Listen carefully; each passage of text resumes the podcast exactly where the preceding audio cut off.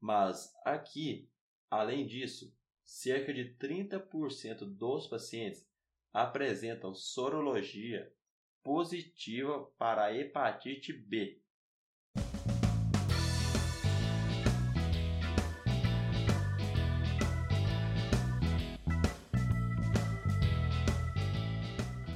Fala galera, meu nome é João Pedro Santos. Está começando mais um Aprovado Cast, o podcast do Aprovado na Residência. Hoje iremos bater um papo sobre exatamente aquilo que você precisa saber para sua prova de residência médica.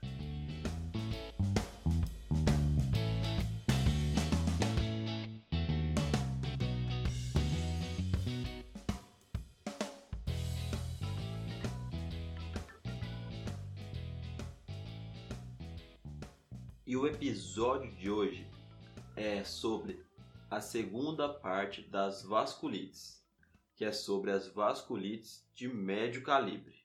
Mas, antes de iniciar, eu gostaria de te lembrar de assinar o Aprovado News.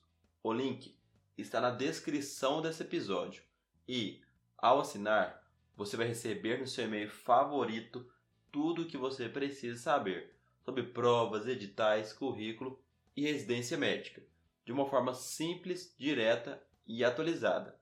E eu gostaria de te lembrar de me seguir no Instagram, que é aprovado.na.residência, para você não perder nenhum episódio, flashcards e diversos outros assuntos sobre residência. E também me seguir aqui na plataforma que você está me ouvindo agora.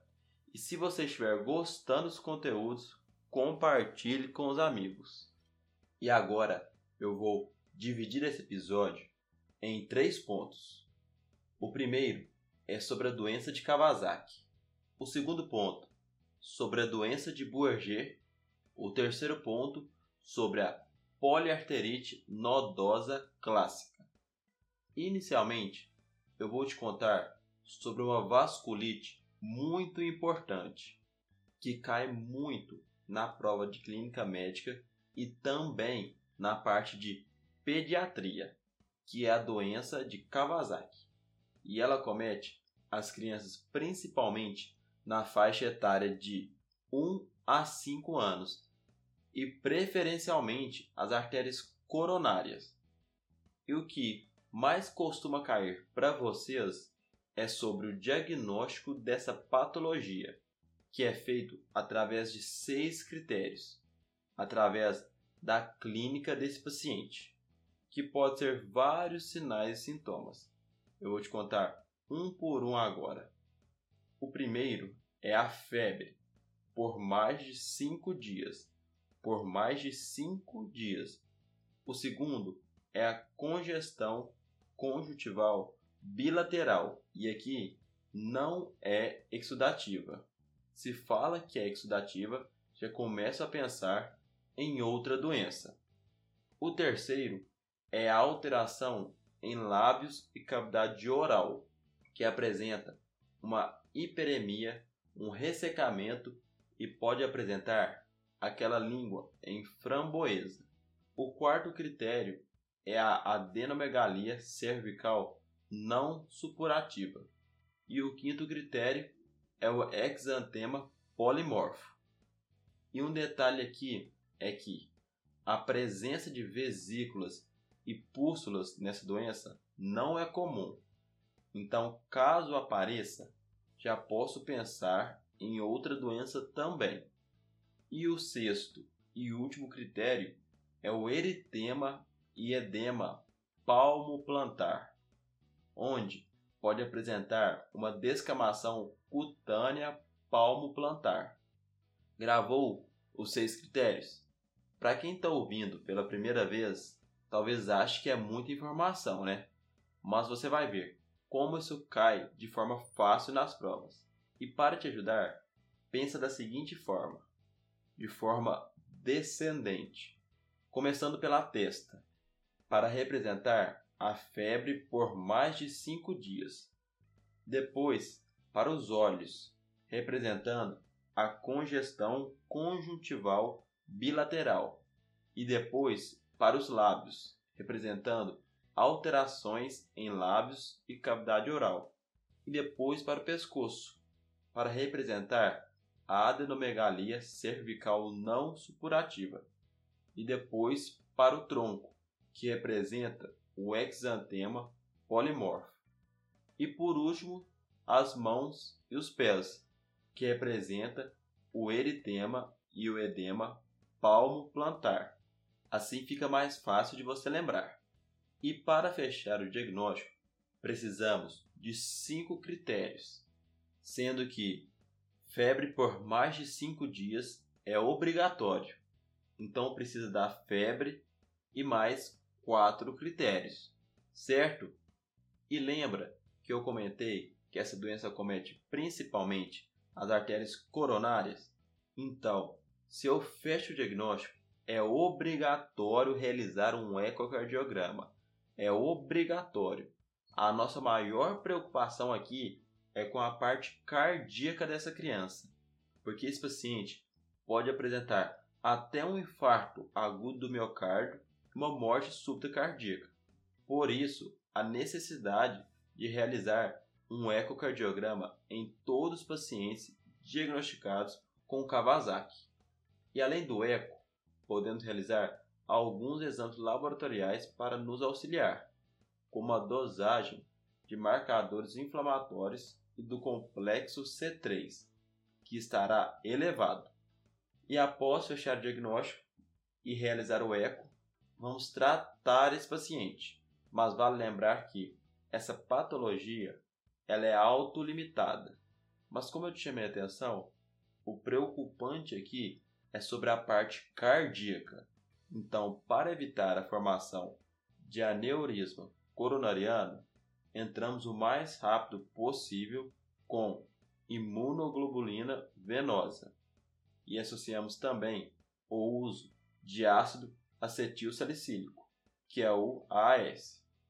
Entendido sobre a doença de Kawasaki?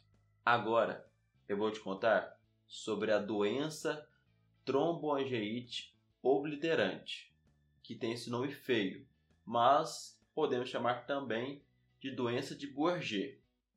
E ela não é tanta informação quanto a anterior. Aqui, o que você precisa saber é que o quadro clínico do paciente são homens e tabagistas. Lembra que são tabagistas.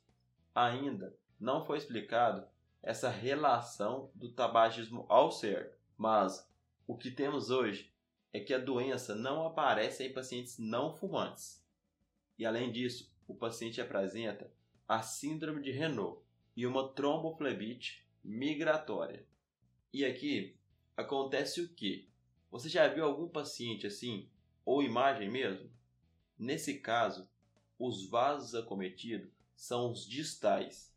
Então o paciente começa a ter que amputar algumas regiões distais, como os dedos, porque começa a necrosar. E como forma de diagnóstico, optamos pela angiografia, que vai nos mostrar o padrão típico que aparece nas provas, que é um formato dos vasos em saca-rolhas, em que os vasos ficam espiralados. Ou pode vir falando que a angiografia trouxe um padrão em contas de rosário que é a mesma coisa. E para o tratamento dessa doença, o principal é interromper o tabagismo. É a medida mais importante, porque a evolução da doença é de acordo com a continuidade do tabagismo. E também porque não existe um tratamento específico. E nesse caso, a doença de Bourget é mais fácil de lembrar e de entender, né? E agora, sobre a última, vasculite desse episódio, que é a poliarterite nodosa clássica ou PAN clássica. E esse tipo de vasculite acomete principalmente os vasos de médio calibre e pode atingir também os de pequeno calibre. Mas eu vou classificar ela como médio calibre, porque a sua doença irmã, que é a poliarterite microscópica atinge principalmente os vasos de pequeno calibre. E assim, você consegue diferenciar na hora da prova. E sobre a PAN, ela possui esse nome porque, ao realizar a autópsia desses pacientes, é possível observar nódulos inflamatórios nessas artérias acometidas. Por isso o termo nodosa. E a PAN clássica acomete principalmente homens, na faixa etária de 40 a 60 anos. E ela gera um quadro bem diferente dos outros que eu já disse anteriormente.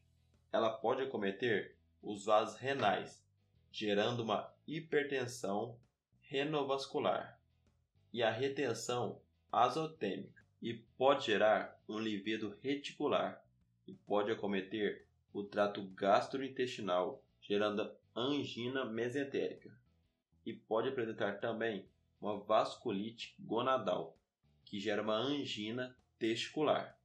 E um ponto chave nessa patologia, que cai muito nas provas, é sobre o que encontramos nos exames laboratoriais, porque você já deve ter percebido que nas vasculites iremos encontrar marcadores inflamatórios elevados. Mas aqui, além disso, cerca de 30% dos pacientes apresentam sorologia positiva para a hepatite B, que geralmente vai vir associado de replicação viral. E lembra o que iremos encontrar nesse caso? O HBS-AG positivo e o que marca a replicação viral, que é o HBE-AG positivo também. Se não lembrou, houve episódio de número 14 sobre as hepatites virais assim que acabar esse episódio. Ele está muito bom. E como podemos fechar esse diagnóstico? você já deve ter percebido que essa doença acomete vários sistemas, né? Então, como eu disse antes, que o paciente pode apresentar uma angina mesentérica, podemos realizar uma angiografia mesentérica para encontrarmos aneurismas mesentéricos. Outro acometimento pode ser o da pele, com livias reticulares. Então, podemos realizar uma biópsia e o paciente pode apresentar uma angina testicular e por isso podemos realizar também uma biópsia. E para finalizar, o tratamento que é parecido com as doenças que eu disse anteriormente. E aqui também usamos prednisona mais ciclofosfamida. E caso o paciente apresente hepatite B, também iremos tratar. E agora eu vou recapitular os principais pontos desse episódio, começando pela doença de Kawasaki. E lembra que para o diagnóstico é necessário febre por mais de 5 dias, mais quatro critérios, sendo eles congestão conjuntival bilateral não exudativa, alterações em lábio e cavidade oral, adenomegalia cervical não supurativa exantema polimorfo, eritema e edema palmo-plantar e podemos encontrar aumento do complemento nos exames laboratoriais. E lembra sempre, iremos realizar um ecocardiograma em todos os pacientes com Kawasaki, porque a principal complicação é cardíaca. E por isso, já iremos entrar o mais rápido possível com imunoglobulina venosa mais AAS. Já sobre a doença de Puerger, é aquela doença que acomete pacientes, homens fumantes, que gera uma necrose de extremidades. E o principal ponto do tratamento é cessar o tabagismo. E por último, a panodose, que acomete diversos sistemas do corpo, como gastrointestinal, cutâneo, renal e outros. E um ponto importante aqui é a associação da hepatite B. E o tratamento é com prednisona mais ciclofosfamida. E se hepatite B presente, iremos tratá-la também. E no mais, galera, é isso. Com o que abordei hoje, vocês conseguem realizar grande parte das questões sobre as vasculites de médio calibre. Obrigado por ter me ouvido, compartilhe com os amigos e até a próxima semana. Valeu!